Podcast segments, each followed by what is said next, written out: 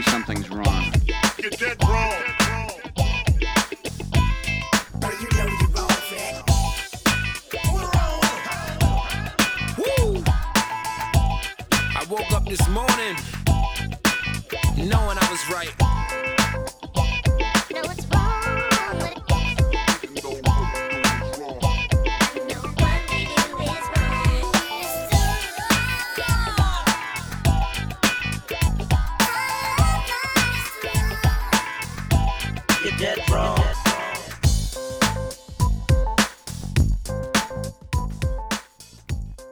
everybody, how you doing? What's going on? Hey, what's up? I don't expect a response now, of course. Well, hello to you, Sean. Hi. Hello. Hi to you, Aaron. I decided to say hello to you since you would respond since you're here. That makes sense. Yeah, no, we're both in the same room right now. Not And that I'm against saying hi to everybody. I just I No, don't I- know if I could handle I that. just the, that silence after you said hello. yeah, no, you have to remind yourself, oh, I'm recording this on a certain date. It's released on a later date. People are listening to it across time and history, Mo- probably mostly clustered around the beginning, but with potential spikes in the future. Who knows? Yeah. Maybe they're at work. Maybe they're changing their kid's diaper. You know, any number of things that they could be doing. They might be kayaking. But what they're not doing is standing here just off screen where we can't see them, hearing what we're saying right now And ready to res- choosing not to respond. Like they're stone faced. Even Just if it feels that hi way." everybody. And they're like, yeah, just. and for silence. listeners at home, Aaron just gave me a stone face, kind of like very serious, non-speaking look, like someone might aggressively do at I don't know, like yeah, to put a point on the fact that they're not saying anything. Like, yeah, I heard your warm welcome. Uh, and I'm being silent in the face of it. So, welcome to Seriously Wrong uh, episode Sean seen a whale. Yeah, Sean saw a whale, It's actually absolutely true. I saw a whale. a killer whale. Yeah, or- uh, orca. Yeah. Another name for an orca is grumpus.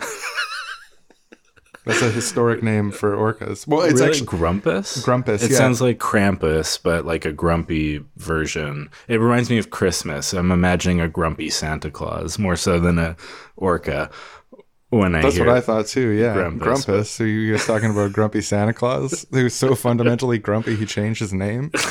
Um, Or no. he's like his evil twin, or maybe not evil twin, but like grumpy twin. Right, Uh, yeah, he's too grumpy to deliver the toys to the kids. Maybe that's actually what we have. Maybe hmm. Santa Claus is real. He turned grumpy. He no longer delivers the toys to the kids, and that's why parents have to give toys to kids from Santa, quote unquote, because the real Santa's turned to Grumpus Yeah, and no longer does that. So actually, I want to be technically correct. Grumpus is actually a name for a specific type of whale, but historically, that specific type of whale named Grumpus became the term that was used for a much wider variety of whales, including orcas. So to be technical, Grumpus is another name for orca, but it's more accurately the name of Grumpus, which is another type of whale. So in this episode, I'm I'm telling a story about encountering the noble orcas in the Gulf Islands of BC here while kayaking with my dear and beloved partner and some friends of mine. But uh, since then, so there's kind of like a part of the story I wanted to tell, but I couldn't tell because it was the wrong time. Which is, do you mind picking up those drumsticks and doing a drum roll for me? Yeah, sure. That's why we have the drumsticks here and the drum. Yeah, of course. And you're you're quite talented at it. Ahem. Okay, so You know, I'll do this all day. I'll just keep rolling the drums. Take your time. It's uh, no pressure. My girlfriend and I are having a baby. So hooray for me. You can Yay! thank you everyone. Um, but yeah, it's it's an element to the story. I'm going to pick up on that after you hear the whole story. We can talk a little more about it. But yeah, the, the it is true. Sean's becoming a papa. I am becoming a papa to a beloved little bundle of um, Hu- a human baby, not an orca baby or a dog baby. A human baby. as far as I know. No, actually, I saw it on ultrasound. It is. I can confirm it is humanoid. It is human or at least humanoid. You know, I'm gonna put it out there. It's a human baby. You're not adopting it from the vet or Yeah. SPCA or anything like that. So Yeah, I'm willing to lock it in. I saw it on scan. Interesting thing about ultrasounds is they you're like seeing a slice of the baby, like you know, body worlds where they cut up corpses into slices. right. Ultrasound is sending a line of radiation or whatever, sending a line of sonic information that allows them to basically like, cut a slice of your baby and you see it moving, but you can also like see its brain, its internal organs and stuff as a result of that. But it's also the first time that you really like see your own child in our society is Yeah. you see the first thing you see is like a ham slice of it. Like you see a 2D Yeah, when you sent me the first ultrasound image on chat, I was like, "Oh, this is nice," but I'm kind of confused as to which parts are which. Like this looks like a blob, like a Ro- Rorschach. No offense to your baby. Yeah, no, looks like a Rorschach blob. But and I, felt like it was the most self-evidently beautiful and cute photograph in the world um, that required no send- explanation. Just send no. I, I, it- send it out and get people going, "Aw!" But actually, I sent it out and I got people saying, "What am I looking at?" for me, it was because I was expecting to see a whole baby, like you know, fetal position on the side, but it was just head. yeah, it was a zoom in on the head, and that's what's cute about it. you can see So the little like brow this- ridge and the Right. um, I'm, I'm trying to map the whole baby onto this image of just the head, and I'm like, oh, is that the arm or that an elbow sticking out? That where it's actually just the nose. So yeah, that cute little ham slice I've been sending around. Uh, beautiful little child uh, makes me Yeah, Proud an and emotional. blob, but a very cute image of a, a slice of a baby. yeah. So I'm I'm looking forward to it. I've always said that I've wanted to be a parent someday. You can check the tapes all the way- way back to 2014, and by coincidence, we got to the point where it's widely considered appropriate to start talking about the pregnancy around the time that Papa and Boy on Means TV came out. Um, and I, Oh, yeah, I streaming now on Means TV. I don't think we've now. said that on the feed yet, but it's out. it's out and i gotta say it's it's it's really fun it's really quite a humorous show i really enjoyed watching it um Yeah, speaking as a pure audience member with no bias. yeah turning off the part of my brain that animated it painstakingly over a many month period Yeah, I took some forget pills that just make you forget your entire life for 10 minutes at a time to watch them from the perspective of, and I gotta say, as an audience member, I enjoyed it. yeah you can't always feign modesty when something is that good um Uh, no, I actually, I legit, I, I think it's a really interesting and cool show, and I hope you check it out and enjoy it. And Means TV, they're it's a worker-owned streaming service. We're contractor members, which means that we are in profit sharing of Means TV, and we have a say in participation in the future of the network. And it's also a pay what you can. So if the the ten dollar a month price tag is too expensive for you, no questions asked. Send an email. They will help you get in, and you can set a lower price. And don't be. I've talked to people, and they're like ashamed to do that. And it's like I was just like legit. If you can't afford it, like that's the reason they have that. Like Yeah. if you legit can't afford it, no one is turned away for lack of funds to watch Papa and Boy, and that's something I really appreciate and value about Means TV. yeah, um, definitely. So don't be embarrassed. It's tough times right now, you know? And if that is the case for you, please don't hesitate to ask for access. We want to share it with you. Yeah, absolutely. I want I want people to see it. I'm excited uh, for people to see it because we've been working on it for two years, and I think it's really good. Uh, so yeah, welcome to the show, everybody. We're gonna hop backwards in time now through a little like time portal to a time before I was admitting that I had a baby on the way, and then we'll at the end we'll hop out of that time portal to the present. And also, this is before Papa and Boy was released on Means TV. It was before gas prices went up again. It was before what else has happened since then in the last month? The Queen died. The Queen. This is this. The Queen is still alive during this recording. So if you want to contextualize heavy over the whole recording, we're Just imagine the queen somewhere in the distance doing still, well. still alive. Um, thank you, everybody, for listening. Thank you to people who donate to our show on Patreon to make it happen. Uh, you, the real MVP. Hugs, kisses, hearts, etc. oh yeah, and remember, you're now supporting Sean's child, so Sean's future child thanks you as well. I don't know if that's appropriate to say, but I think they would. I, I will I, I will raise this child in such a way where they have appropriate gratitude. Uh, Good. all right, here's the here's the portal. Uh, What for, a through beautiful portal. It's just it's shimmering and swirling. All the all the best things about portals. More beautiful than I could ever imagine. That's for sure. Almost it almost defies human comprehension. The beauty of this sparkling portal. Absolutely. Yeah. So right. here we go. Oh,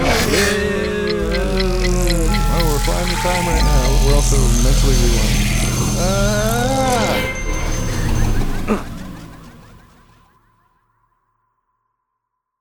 All right. Do you want to get started on recording uh, this episode about this uh, whale experience I had? Yeah. I gotta say though, before we start, big ups to the queen for holding on this long. She's really old, and love her, hate her. You gotta admit, she lived a long time. Yeah, my personal prediction for once the queen dies is that everyone in the English speaking world is going to be like, oh, that was so weird that Britain had a queen for so long and we're now abolishing the monarchy. We just, people, I think people don't care anymore. And once she dies, there will be a massive wave of anti monarchy sentiment where Britain will just end it, I bet. We're not going to see a, a king after this.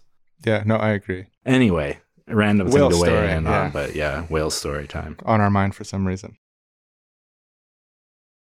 So I had an interesting experience the other day. I Yeah, you just went on a wildlife sightseeing adventure. Sort of, yeah. I mean, that's one way to characterize it. It d- definitely wasn't my intention, but it was what ended up happening. I was camping in the Gulf Islands. Uh, it's in southern BC near Victoria on this island called Saturna Island. I've got a friend there from high school who I was visiting and a friend in from out of town. So the three of us and our girlfriends, so a total of six people, were going on a kayaking adventure around Saturna Island to go berry picking at this uh, this place called Thompson Park, which is a nice little place and there's berries to pick. So we kayaked over there. It took about an hour. It was really cool and fun. Like I've never, I haven't been kayaking like that out on the ocean before, but it was pretty cool. So this is more of a kayaking trip. It wasn't a safari. Like you weren't there No. with your jungle hat and your binoculars. It was a it was a kayaking berry picking trip gone wilderness Gotcha. expedition. yeah. So I guess the first thing that's important to understand in the context of this story is that this is the first time that my girlfriend's ever been kayaking out on the ocean, and the reason for that is because sh- since she was a child, she has had an enormous fear of whales approaching her in the water, which prevented her and her family from going kayaking uh, when she was young. And her entire life, she's been told by her parents, and this is what anyone would tell someone who has this fear: that's not going to happen. Whales don't approach kayakers like that. You will maybe see them from afar if you're lucky. Uh, like that's a rare and magical thing, but they're never going to be really close to you. That like almost never happens. Like it's not something you have to worry about. And I told this to her as well when we were talking about doing this kayaking journey. It came up. Oh, I'm worried about the, the whales. And I'm like, oh, it's silly. Don't be worried about the whales. It's it's it's just cute, but no, it's never going to happen. And then the other thing to understand, I guess, is that when we got off our kayaks to go berry picking and then beach mounted back, our paddles accidentally got switched with Oliver and his girlfriend. Shout out to Oliver, who's in the episode I Would Never Do Butt Gun, which you can find in the Patreon archive with us. Uh, funny guy, a longtime friend of mine. And we had longer paddles than them because we're taller than them. So we're kayaking back with shorter paddles. So we were paddling like significantly slower than everyone else and we got separated from the pack. hmm So we're going around this this ridge. This is in the Salish Sea on the southeast side of Saturna Island, something like that. We're going around this rocky ridge and we see up ahead way where the other two kayakers are. They're probably a football field or something away from us. There's these whales surfacing and using their blowholes, orca whales, killer whales. And I'm like, whoa, that's that's cool. I'm trying to imagine what that would feel like. I've seen some kind of whales before, but it was in a controlled environment. It was like I can't remember where we were. I was with my parents, I think. The aquarium type thing, or like a boat, a whale watching tour. bo- a boat. It's all pretty vague in my memory right now. Definitely not like just stumbling upon whales, not even with a boat in between you, but just like I guess a kayak is a type of boat, but like a, a big tourist boat. It's a very controlled experience where you're expecting it to happen because they told you it would. Yeah, so these orca, they're sticking their head out of the water, using their blowholes, they're breathing in, um, they're going in and out over by the other kayakers. And so my girlfriend is like, Sean, this is my fear. Like, this is my nightmare that I told you about. and I was like, it's okay. Like, I'm just like, don't worry. We're totally safe. Um, later found out there's never been any instance of wild orcas killing someone. Although orcas in captivity have sometimes badly hurt or killed their trainers because when they're kept in captivity, they're in like way too small an area for them. Since this happened, I've done a little bit of research about orca, so I'll mix in some of my knowledge. Like the resident orca of the Salish Sea, there's about 70, 75 of them at this point. They travel this huge, huge area back and forth from like Vancouver down into Washington through all these different islands, and it's like their territory. They feed on fish. And there's actually orca all around the world. All the different oceans of the world, all the different seas of the world have orca. They're a global species. But Yeah, the- I guess they're big enough to, and you if you live in the ocean and you can kind of, it makes sense that they got around, is what I'm saying. there's other orca that are transient orca, and transient orca have like a different diet. They'll eat things like seals. I read an article, uh, it was like a New Scientist article about how orca evolution has been shaped by orca culture. It's thought that there's subspecies between these different orca populations, and the subspecies were shaped in part by the decisions that they made. They're very intelligent creatures, and uh, they're like in population decline all around the world, a big part because of the loud noises of boats negatively affecting them and their echolocation, lack of supplies of fish to eat and other food sources. Uh, they get emaciated and sometimes starve. And also, sometimes they're brought into captivity where they don't tend to last as long. In the wild, they can live to be over 100, uh, but in captivity, they usually die before the age of 50, um, sometimes by suicide. Which, I mean, anyone who is kept in a really small room can relate to that, I guess. Even just imagining being kept in a small room, seen a movie where someone was kept in a small room, I feel like, oh yeah, that would suck. I wouldn't Yeah, like you don't that. have to have experience of being kept in a small room to relate to the plight of the orcas. But yeah, so they don't tend to attack people unless they're in captivity, which makes sense because you could just swim away. You got the whole ocean there. People like we're not really that dangerous unless we're like pointing like whale guns at them and stuff. They're definitely really intelligent and social creatures. They're structured, the resident orcas are structured culturally around matrilineal lines where uh, everyone lives with their mother their entire lives or their grandmother. So the pods are split up around grandmothers. And there was a grandmother that died that was watched, uh, that was like monitored in the Salish Sea until like, I think 2006. Around that time, they died of, at the age of like 105 or something like that. This great grandmother of multiple generations. So there'll be like four generations of orca that travel together as a big group and all talk to each other. And then they split up into like hunting pods and stuff or hunting groups, but they all generally uh, hang out in these matrilineal pods. They're playful, like they'll sometimes surface up and swim alongside boats and stuff. And Like, in Free Willy, where the kid and he jumps over the kid and he holds up his hand and yeah, I don't know if that's ever happened, but I guess that's probably more of a training whale sad story thing. I'm pretty sure there's like a big sad story about the actual whale from Free Will. Anyway, in uh, in nature, wild orcas will sometimes like they'll do breaches in front of where there's people. So like breaches are where they shoot out of the water and then splash back down.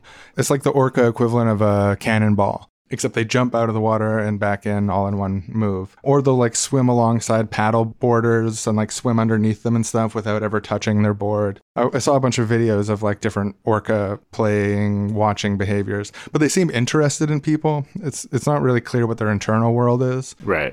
Oh yeah, another thing. th- There's this whale named uh, Lolita who is, I think, 56 or 60, something like that. She's been in captivity almost her entire life. She was taken as a child from the Salish Sea, and she's at like a Miami Sea World or something like that. I don't think it's Sea World; it's something else. She's in Miami, and her mother is still alive in the Salish Sea. So there's like this political movement to free her and return her to her family, which is something that I intuitively support. But imagine being in captivity for 50 years and then like Getting they, out. they let you go home again and like your mom is there Yeah, and she's like 90 or something. It's pretty beautiful. Obviously the worry is that she'll tell them what we did. And then all the orca will know. The whole pod will actually like know about SeaWorld. Yeah, they'll uh, spread the word to all the orcas, and then they'll finally. If all that had happened before the other day, you could have been the first attack. Like they're just Right. like, yeah, that was the moment. That when the the orca we saw, they had gotten word about SeaWorld. they're planning. They got to, they watched Blackfish and they're just fucking pissed. we're gonna start picking these fuckers off. So yeah, we're kayaking with two short paddles, way away from our friends. First time kayaking on the open sea for both of us. She's starting to get panic, like her nightmare is coming true. Her implausible nightmare is coming true. And at first I'm like, it's okay, they're just gonna swim over there, like we'll just don't worry about it, like they're not gonna come towards us. And she's like, Sean, they're coming right towards us. Like they're coming directly for us. And it's true. There's definitely like two different fins coming towards us. And we found out later from our friends ahead that there had been three. There was a small one, a, a medium sized large one, and a really big one. Um, small one being like really young. Based on my research, it's probably this specific orca named Tofino that was born in 2019. like they're all monitored. There's only like 70 of them. So the marine scientists have named them all. They have names and numbers. They know which pod they're in. And the big one is probably this guy named Blackberry that was born in 1991. But so they're coming towards us. So like, and I'm trying to calm her down and just like let her know everything's going to be okay. But I also sort of am starting to feel a little ambiguous about my own reassurances. Like it's really weird. Like it's kind of frightening. So we decide that we're going to paddle over to there's like this rock face that we can hold on to this rocky side and just get as close to the wall as possible. Put up the kayak against the wall, hold on, and they'll go by us and minimize any risk that they I don't know come up to us or something. Like you're not thinking rationally about what the possibilities are. It was a magical experience, but it was also like a kind of a traumatizing experience because the thing about this dorsal fin, it sticks six feet out of the water. I imagine the maximum height of a dorsal fin, maybe three feet, four feet for the largest. Yeah, know. once you hit four feet, you're getting a pretty big fin there. And so we have this orca fin coming towards us that is towering above us. We're sitting in a kayak, so we're about maybe three feet off the water level, and it's towering above us, heading towards us. And my mind is mentally filling in an orca that's 30 or 40 feet long, like the biggest orca imaginable. Like it was breaking my model for what an orca should look like. And I found out later that male orcas have sort of disproportionately big fins. They have like really tall fins. Um, and that this, I thought, I said at the time that it was uh, probably around five feet. I learned from, if this is blackberry, which I think it was, then it's a six foot fin. So this thing's coming towards us and like, there's this ambiguous, like it's magical, it's horrifying. I'm thinking like, what's the worst that could happen? Like, how would you defend yourself if it like hit your kayak or whatever. And like at sea, I'm not very powerful. Like th- these are creatures that are optimized for the sea. They control the sea. They can go up and down underwater. They can stay underwater forever. They can come up to the surface. They can jump out of the water. Incredibly powerful, enormous megafauna with like dog like biting mouths. So they're, they're the master of the sea. We're first time kayakers with too short a paddle. So yeah, my reassurances went from like orcas will never approach us kayaking to those orcas will stay far away to those orcas aren't coming towards us to uh, those orcas are coming towards us, but it's safe.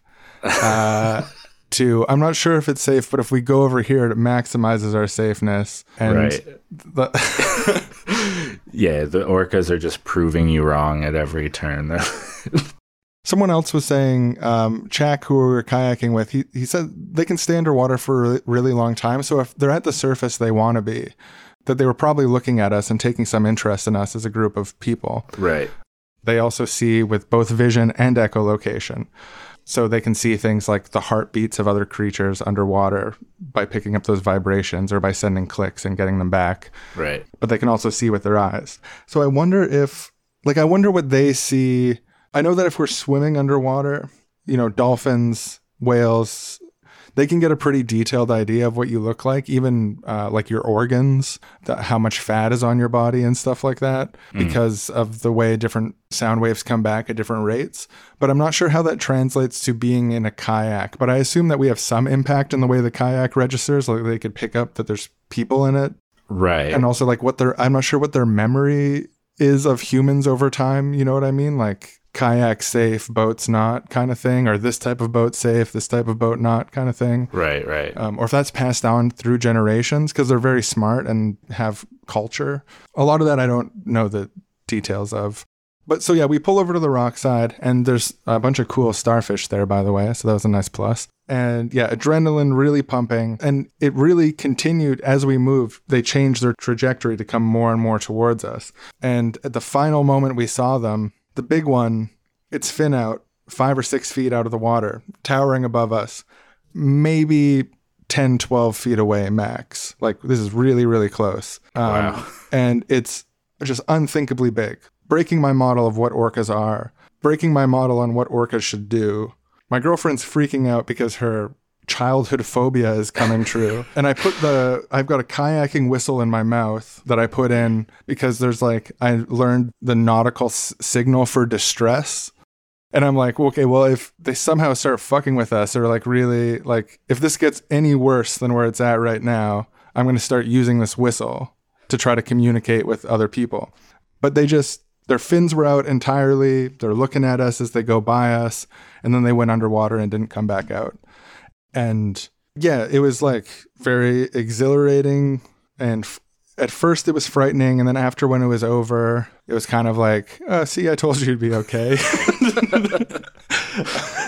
Yeah, I was gonna ask how is she feeling about it now? yeah, like immediately after it happened, she was definitely freaked out and she was still afraid that they were going to like come back. They went underwater and we can't see them, but that doesn't mean they're not there, which is true. They're gonna burst out like jaws and try Yeah, and eat well, your shit. And they could just they can hold their breath for a long time. They might have just went straight down and just stopped there and just looked at us and just watched us move away. Right. like it's totally within their powers and capabilities.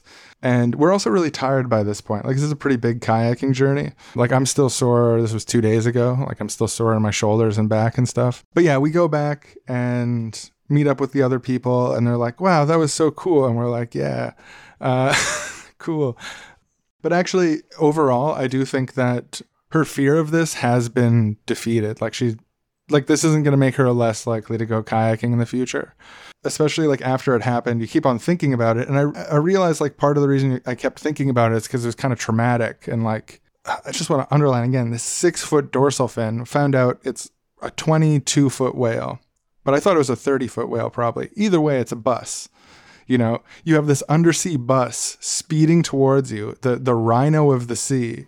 You have no capacity to control yourself beyond like we're struggling to kayak before we're being chased. You know, like Right. we're, we're we're not pro kayakers by any means.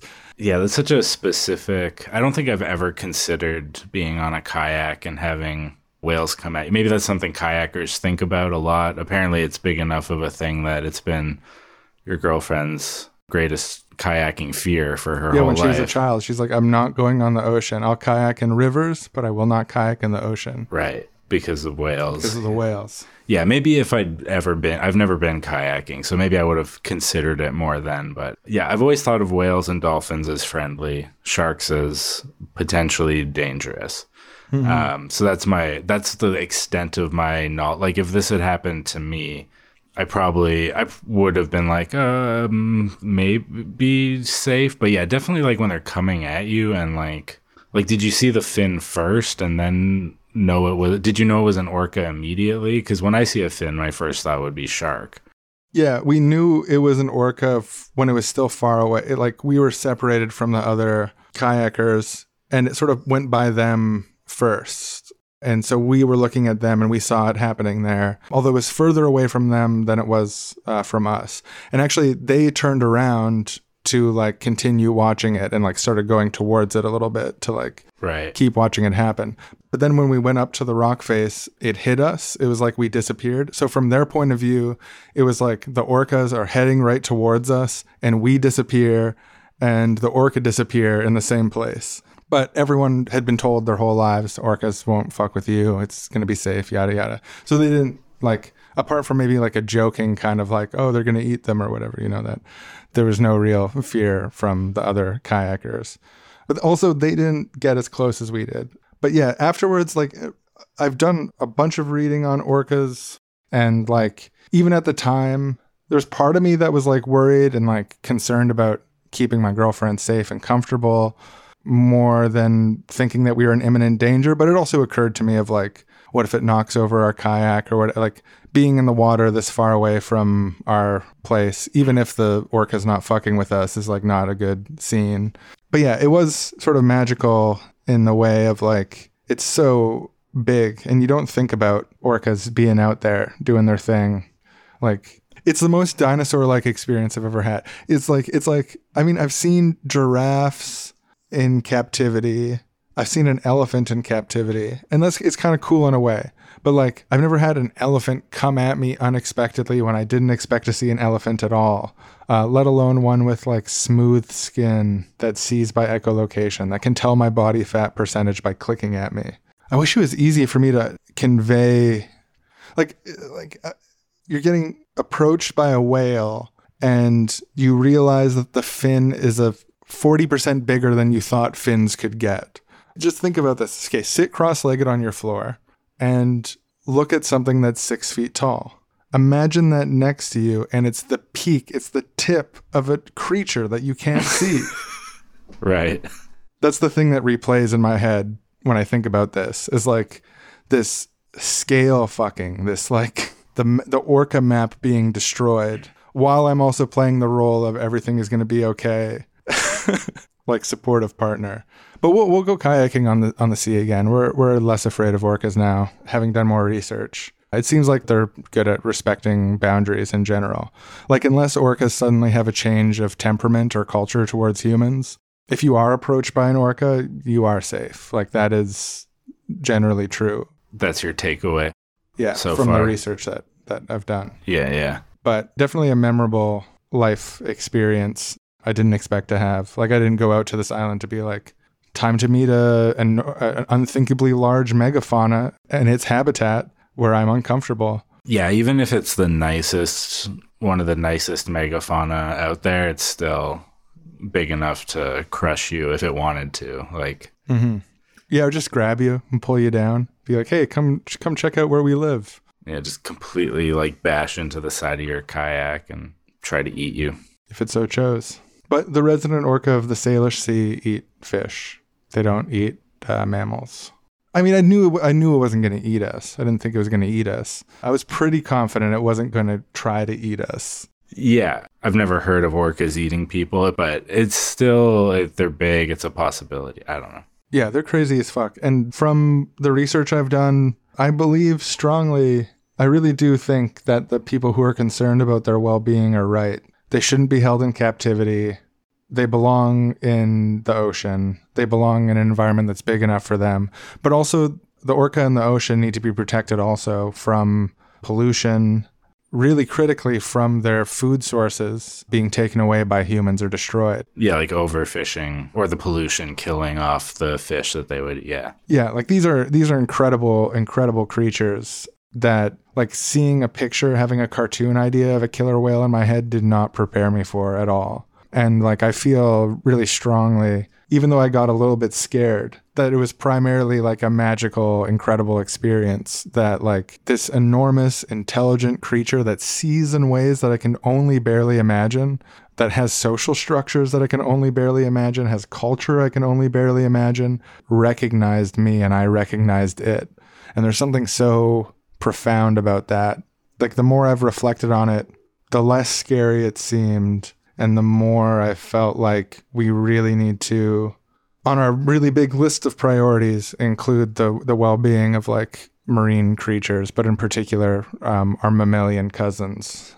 I don't know this this experience really opened my eyes to that indirectly as a result of trying to understand what the motivations of an enormous creature that swam towards me was doing. And I still don't fully understand the motivations.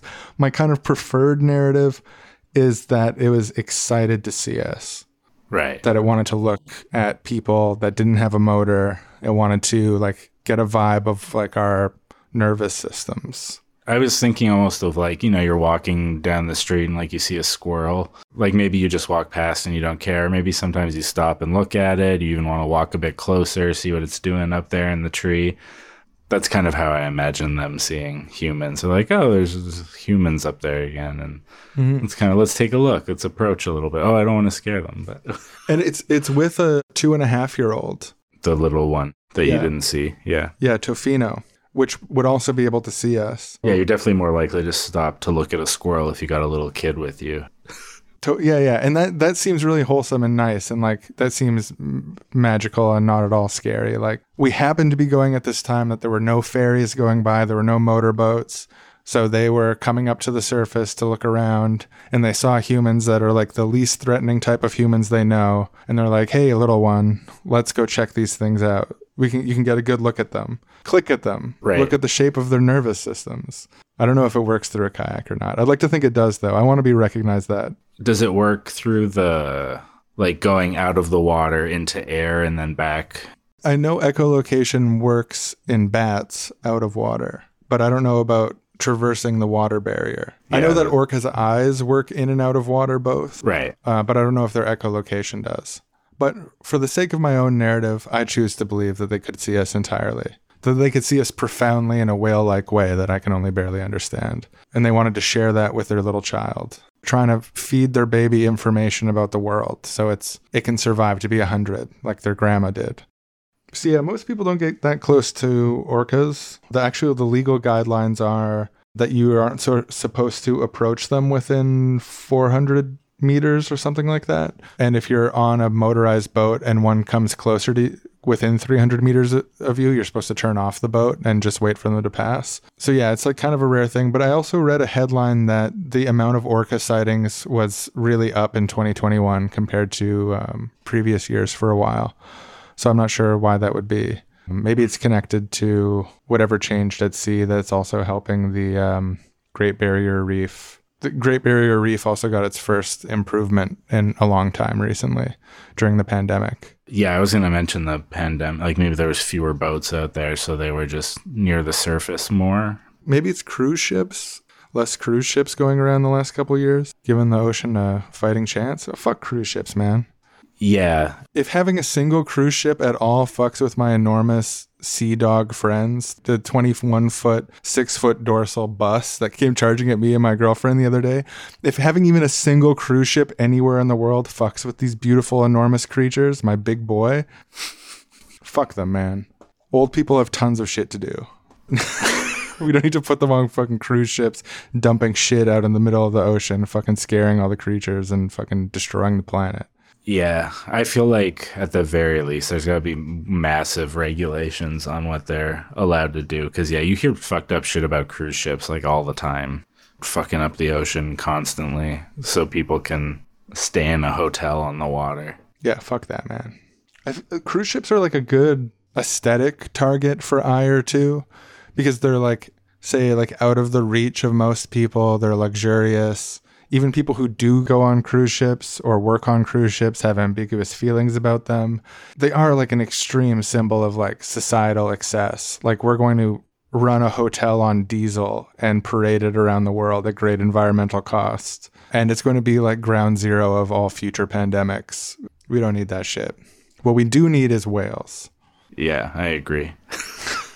So I don't know. Turning to the audience now, do you know anything about orcas? Uh, do you know anything about killer whales? Have you seen one? Feel free to post in the comments on uh, Patreon and stuff, and let us know. Maybe did we get any facts wrong? Do you know about the echolocation stuff? Emphatically uh, encourage any and all feedback related to this orca experience based on your knowledge. The closest thing I guess I've ever had to a wildlife encounter was I saw a coyote a few times at the park near my house like two years ago.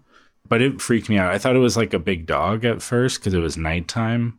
And so I was just like walking away from it. And then it started like walking after me, not like, not gaining on me, but just in my direction, continuing to come at me.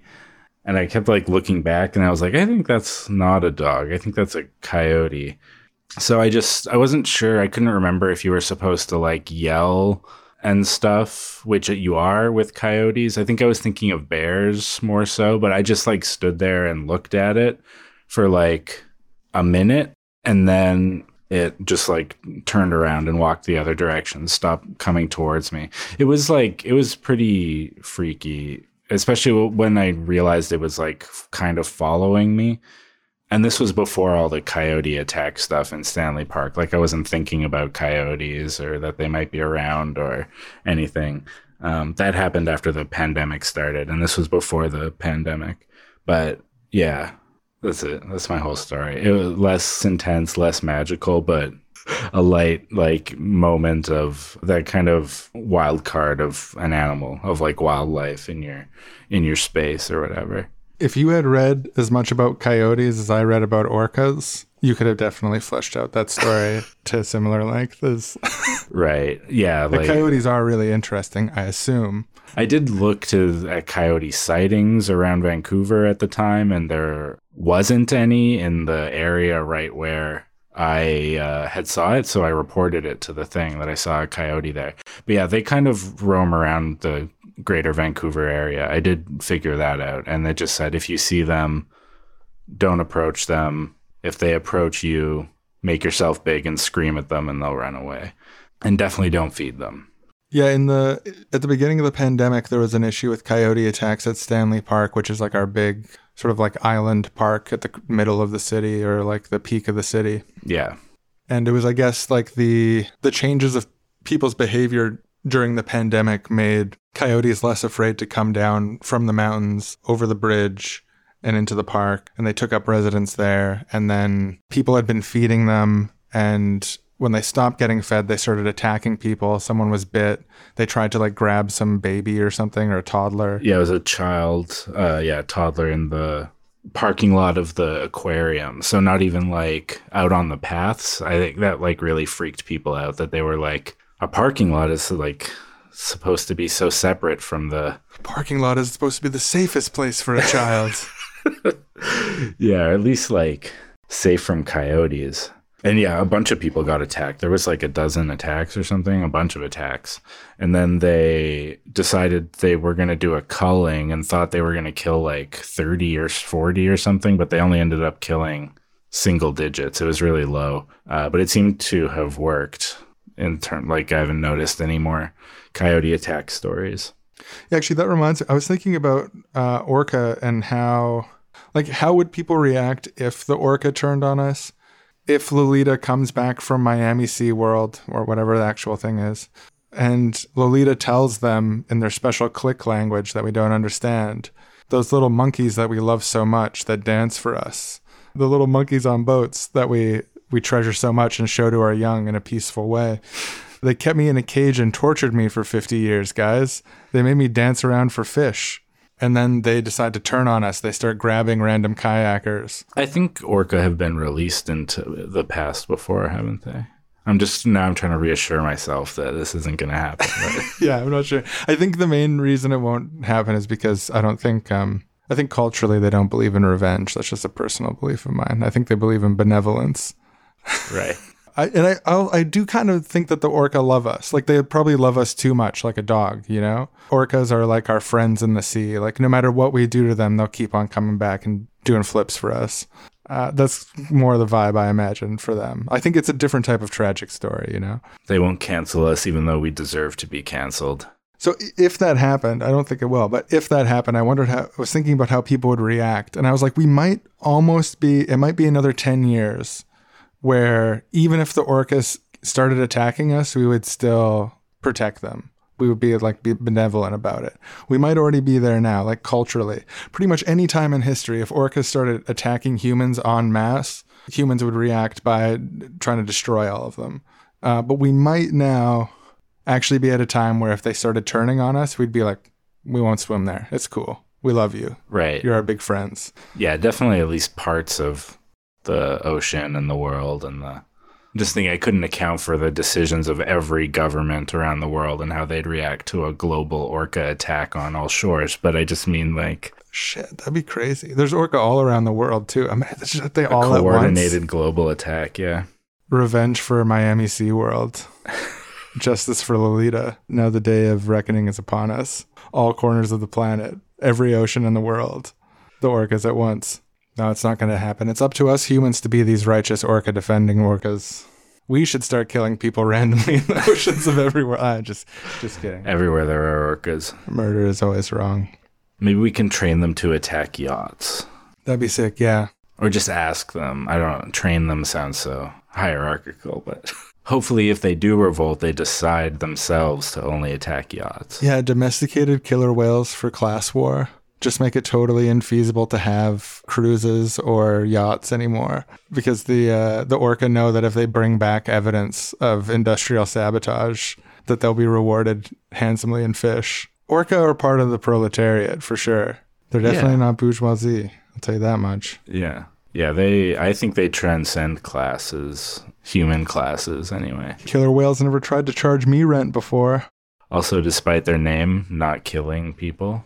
In wild, they don't kill people. And we just slander them with this horrible name, giving children irrational fears about kayaking in the ocean. Did your girlfriend ever see Free Willy? I feel like after I saw Free Willy, I was not afraid of orcas. Like they're our friends. They become friends with children who want to help them, and that's kind of how they interact with society. Yeah, we gotta we gotta watch we're like we're gonna watch that movie like tonight.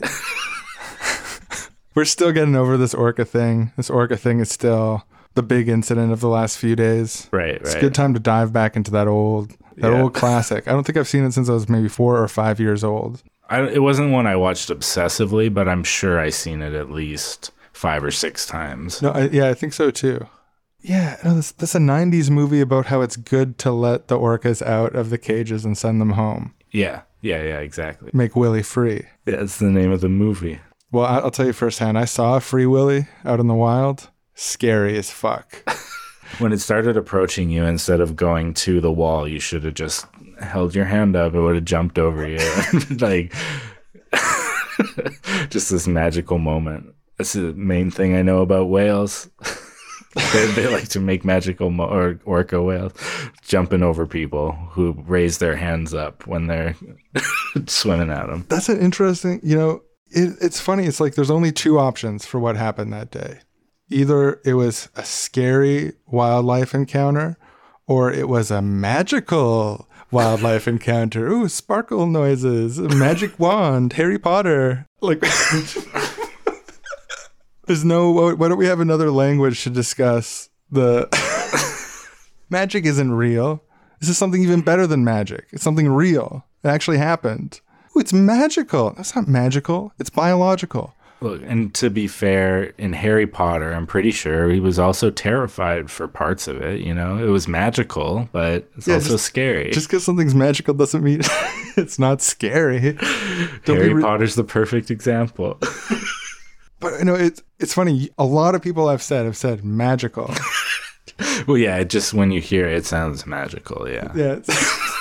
it's like it, that's So what would wait, be on the that ad as a copy if you were selling this experience to people—a magical orca kayaking experience. Right. Yeah. Like if you were totally, if you were doing orca kayaking tours, magical would be, in, yeah, for sure. Yeah. And that's infected the way that we all think about it so much that we we just repeat that, or maybe it comes from before. Maybe it's since time immemorial.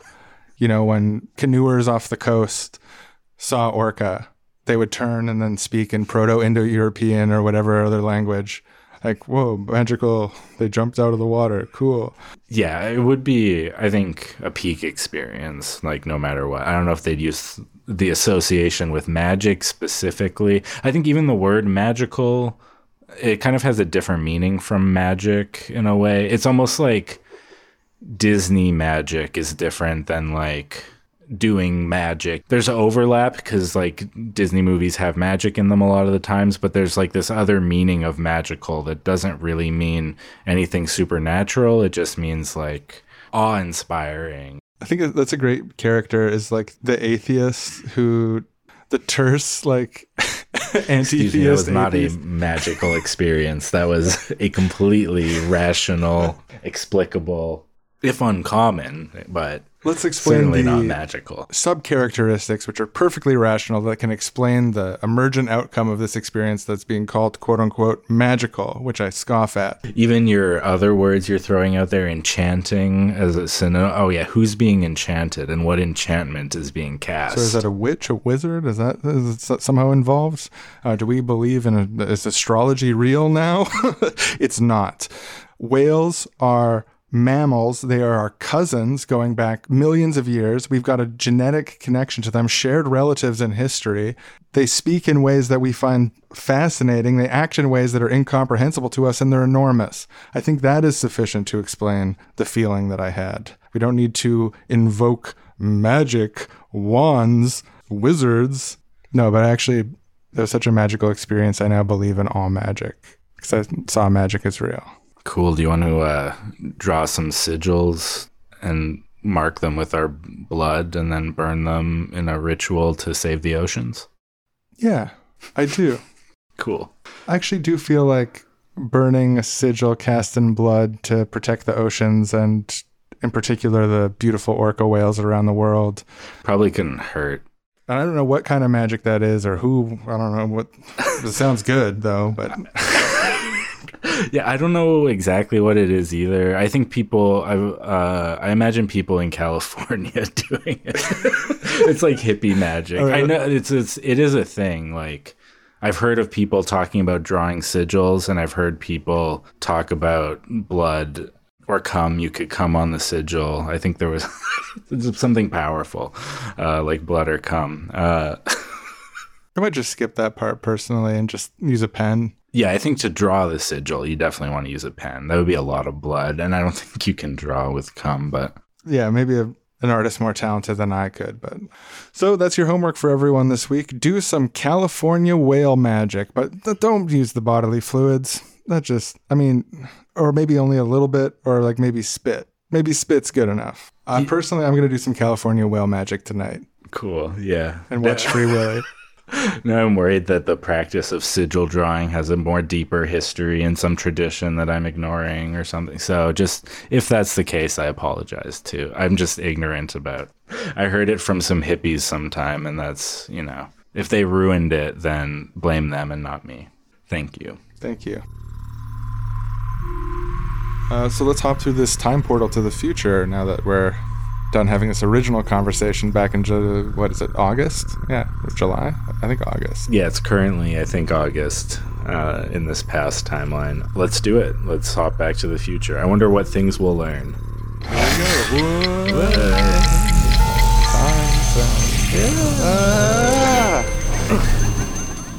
So here we are back in October 2022, where we uh, yeah, where we started and finished this little uh, journey. I gotta say, I was so wrong about the Queen in that past timeline. Yeah, I think you were right in a more important way than the way that you were wrong, though, in that I don't see the monarchy thing really keeping its same sentiment in the future. But I don't know. I guess we'll see. Yeah, maybe the big outpouring of pro monarchy stuff was like its last hurrah. It was kind of just paying respect to this queen that people loved for some reason. I don't really get it, but I've got this guy on Facebook. I know Olivia Colman played her, but doesn't mean she's that great of a queen or anything. I know this random guy on Facebook who's like a monarchist, and I saw him post on a like BBC article about King Charles. Each word in the sentence starting with a capital, "God save the King." Period. or no, no, no. Sorry, I've seen him say that too, but the actual thing was "Long live the King." That's when I was like, "Holy shit!" Uh, "Long live the King" with capital letters for each of them. Period at the end. It's totally sincere. It's just a really interesting thing to read as a 2022 human being. Yeah, normal in a, person. In a, in a liberal democracy. That's it is weird. So a, a big thing about this whole encounter was I know that through echolocation, dolphins can see pregnancy. They can they they tend to favor women who are pregnant over other women or other men. They can tell through their echolocation that there's more than one heartbeat. And they, they probably even have some sense, and this is projection of like uh, cuteness. Like they have an idea of taking care of their own young. This is some like deep evolutionary um, guess on my part. I'm far from an expert, but I think cuteness is probably, at the very least among mammals, it's probably a common thing where you have these complex social networks. I like the idea that a whale seeing a human baby thinks it's cute, and they probably get the chance to see human babies more with pregnant women than women who are like carrying babies in the ocean for some reason. Right. Yeah. I uh it is interesting if they, if they have the same reaction to like that we to a human baby that we do to like a baby dog or a baby cat or any animal baby really. Yeah, like, why wouldn't they? Yeah, unless they can't like whatever registers for them as cute doesn't come through. Like uh if it's just a heartbeat, maybe it doesn't. It's not enough for them to know that it's cute. I don't know though, but Yeah, maybe they see it more like a fish. yeah, like we don't see baby fish and think they're cute. Although a baby orca is cute. Oh yeah. And even baby fish kind of cute. But Especially if they're beside a, a bigger adult fish and you're like, oh, those ones are the babies. They're so small. That's cute. and if yeah. they have big eyes in relation to their Yeah. Yeah, that's pretty cute shit. Cute as fuck, bro. Um, so yeah, we're on kayaks. So I'm not sure the strength of echolocation breaking through the water barrier. I think it could see through plastic, but I'm not sure that it could see through plastic into air or to what degree.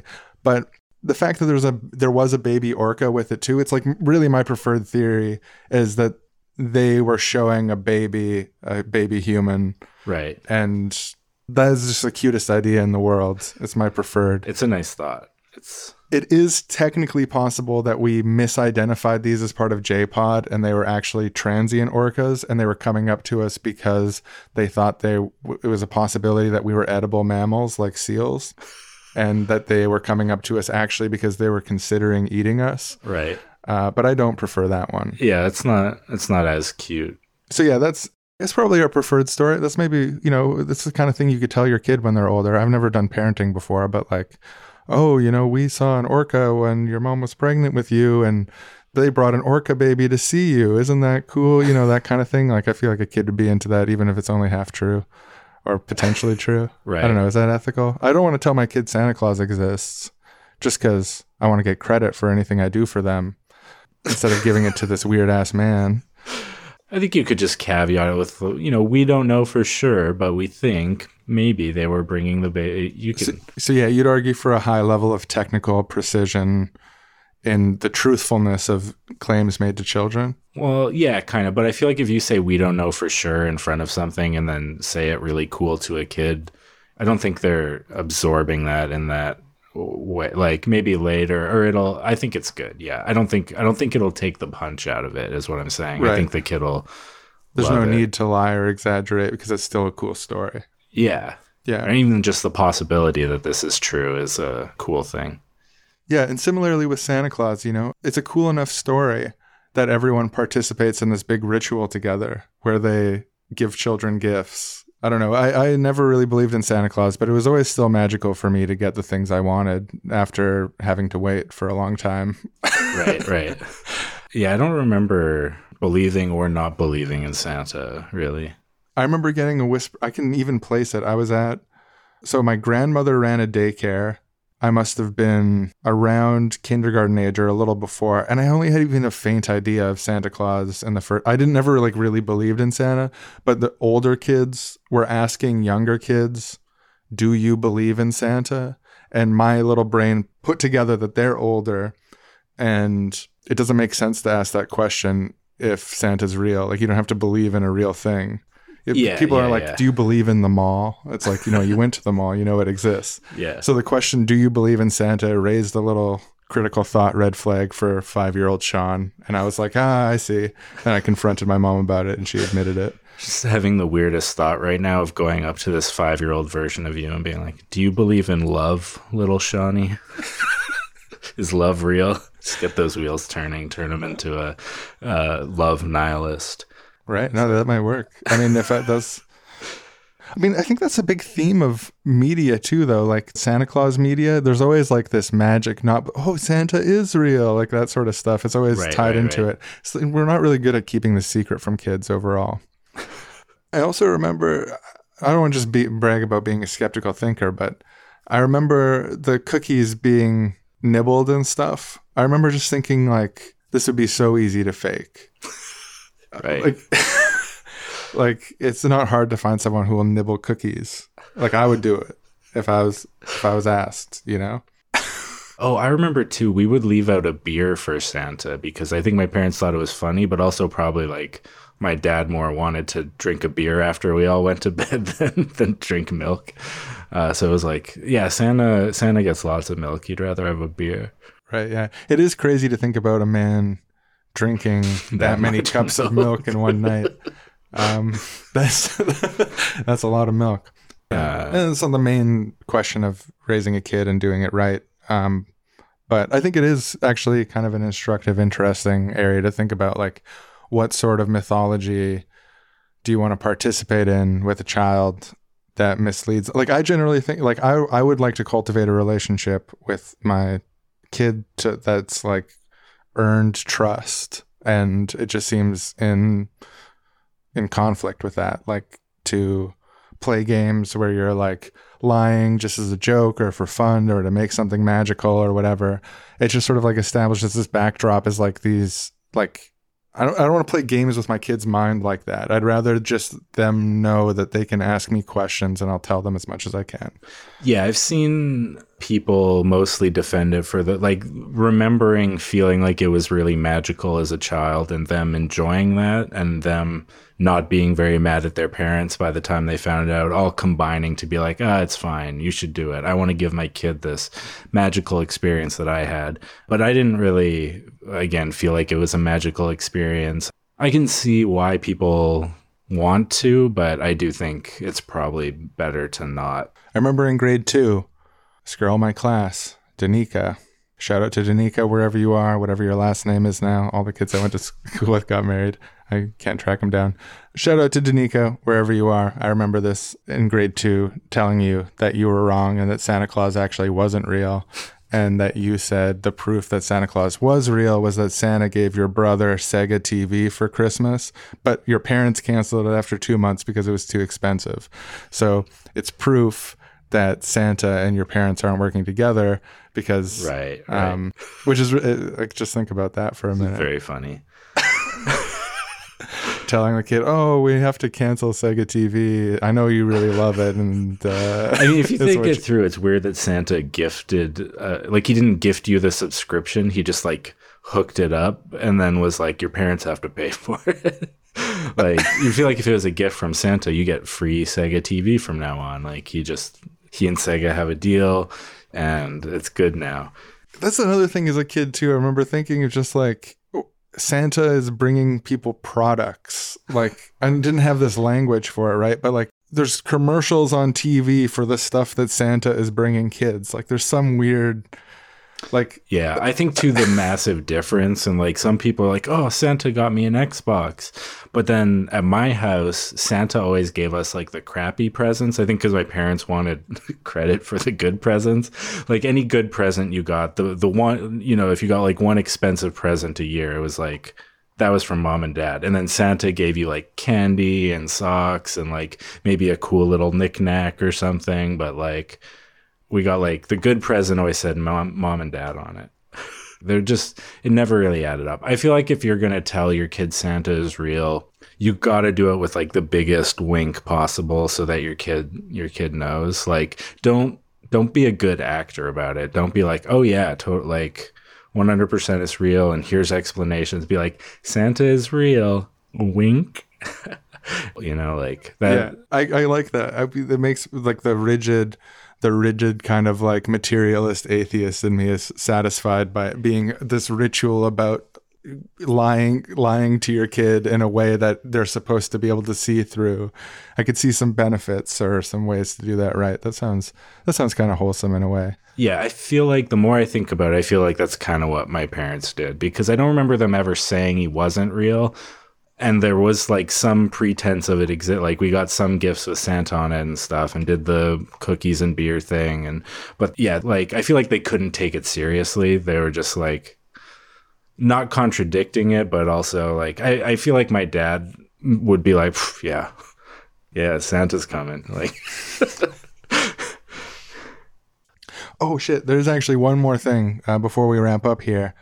We did watch Free Willy.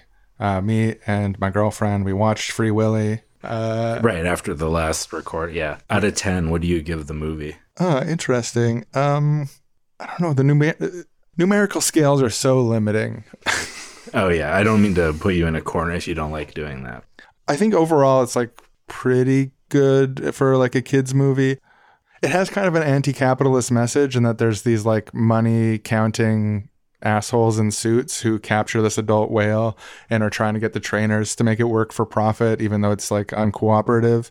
And that's kind of like one of the big plot points of the movie. And mm-hmm. eventually they free the whale while the capitalists are chasing after them and he jumps over the kid. And there's this amazing moment. I want to use this in something I do in the future in terms of filmmaking. Like it's so amazing. All the good people in the movie are all together watching the whale escape, and he escapes, and then everyone's like, "Yeah!" And you like see a cut of all of them, and then you see a cut of the capitalist guys, and they're basically like scrunching their hats and like, "Oh, I hate that whale." Yeah. Um, it's amazing filmmaking. So I, I give full marks to that part.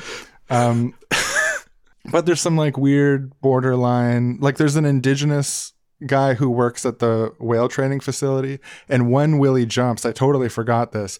Both him and the kids say like a Haida prayer while the Oh, yeah. whale is jumping. Right. And he's actually played by someone who's from another nation, not the Haida nation. From like he's like I can't remember actually off the top of my head. And it's like it's not it's not it's not anti-indigenous racism. It's but it's like this kind of like liberally like Like magical Indian trope territory. yeah. There's definitely imagine yeah, and and I don't I don't know the details on how um if people were consulted in production and stuff, but it, it, it reads to me as a very outsider take on indigeneity. um, I'll say, and I was really surprised by that. I completely forgot. So yeah, that that part it didn't age well. It wasn't over the top offensive, but it was kind of like embarrassing. It feels very 1994. And I'd say that we, I say that we as a couple overall enjoyed our movie watching experience that day. I also, in the earlier recording, you mentioned that the real life Free Willy was freed and it had a sad ending. So I looked that up, and it is true. The real life Free Willy, I think it was called Keiko. Um, Right. it was freed into the wild, I think, off of Iceland, and it was swimming around Europe. It never reintegrated into any sort of whale pod or the whale pod that it came from, and it died of pneumonia eight months after being released, which is sad. But before it died, kind of an interesting story. It went up to a beach where there were people swimming, and it swam with them and like it was interacting with people like it really liked being around people so it was interacting with like just random swimmers on this beach even let a kid crawl up on its back which has got to be cool for that kid Yeah. um, but the the people who were in charge of reintegrating Keiko into the wild were not happy about that and figured out ways to prevent it from happening again. But overall, the the sort of stunt to free it, which was done in partnership with the Warner Brothers or whatever company, it was criticized for a couple reasons. One of which is that yeah, it didn't work. Another one, it, the, people were chasing this sentimental idea of freeing Willy, but there's actually a qualitative difference between Keiko and Willy. In the movie, Willy is captured as an adult and hates being in captivity and never cooperates, whereas Keiko is one of the most cooperative whales of all time, which is why it was picked as the star for the movie. It was captured as a child and was fully sort of like domesticated in its relationship to humans. So even prepping it to go in the ocean took like many months of like being in this penned area, being under supervision. It cost millions of dollars. And if all that money went towards whale conservation and protection instead, goes the criticism, uh, it could have a much bigger effect than following this sentimental dream of freeing Willy, who's a fictional character. yeah, this one particular whale. Um, and and based on this, uh, the argument that I was reading online from people who are interested in this kind of thing is that when whales are very domesticated, are very acclimatized to captivity, the ethical thing to do is create the largest, freest sort of captivity they can be in, um, and put them there, give them opportunities to socialize in a large tank captivity that isn't for the watching eyes of audiences, isn't for doing tricks and so on Right. and that's significantly cheaper than the process it takes to reintegrate them to the wild, which makes sense when you think about it. So, R.I.P. Keiko, you were a real one. I wish I could have climbed on your back in 2006 or whatever. Um, I'm sorry we tried to free you because we couldn't tell the difference between you and the character you so expertly played. Greatest whale actor of all time. Yeah. Pour one out your blowholes for a real one. Yeah, so I saw a whale, and um, I'm having a kid in the future. Not like the far future, not like flying car times. That we're like, we'll still be in the pandemic when the kid is born. Joe Biden just said it was over, so not true. Well, Joe Biden says a lot of things. You got to test for yourself. Yeah, I guess that's not Canada. Nobody said it's over in Canada yet, so That's true. Yeah, I don't take COVID directives from a U.S. president. I take COVID directives patriotically from my own prime minister. underneath the watchful eye of King Charles III. Long may he reign. When King Charles says COVID is over, then we'll believe it. Yeah. Interesting fact about King Charles: his favorite food is pheasant pie. Uh, I would go so far as to say that you're not having a kid in the future. You're currently having a kid. Like, I feel like to me that means like we're planning to get pregnant at some point. True. But yeah, like it's not the mo. It's not a moment. It's not like birth is this moment in time where there's no kid before and there is a kid after. It's yeah, more- and we've seen the the pictures, the the slices, the blobs, the it already exists. This this uh, I felt it kicking. developmental process towards birth. Yeah, so uh, thank you everybody for listening, and thank you for the well wishes that uh, people have sent for me and my little unborn child and uh, my girlfriend. Really appreciate that, and yeah, thanks for listening, donating, checking out Papa and Boy on Means TV, talking about what a great show it is. If you agree with that, which I confidently say that you probably will. Yeah, I don't think it's for everybody, but I do think that listeners of our podcast in specific will probably really like it. and it's it, i think it, it is it is for for many people and it's something you can share with your kids it's a little naughty but like in a way that i think kids will be into and that parents won't be too offended by especially if you're interested in left-wing politics it's a little insurrectionary for the young ones um, but i think that in a good way in a way that Yeah, it'll just make your kid want to hold you accountable, and we all want to be held accountable. you know? right Also makes you look good compared to the papa, unless you're as authoritarian as the papas are. By comparison, you'll look like a very kind and allowing parent. Anyway, make you look good to your kids. yeah and it might make your kid ask questions like mom dad is this a metaphor for our society being irreparably broken and it being handed off to me without me having the tools to, to change it myself Many kids are asking this after after seeing Papa and Boy. And we believe in personal parent choice and how you answer that question. I think there's arguments in, in, in multiple directions Yeah, there. you could either say yes or you could say no, but with a big wink to keep the magic alive. Uh, okay, see you, everybody. Bye.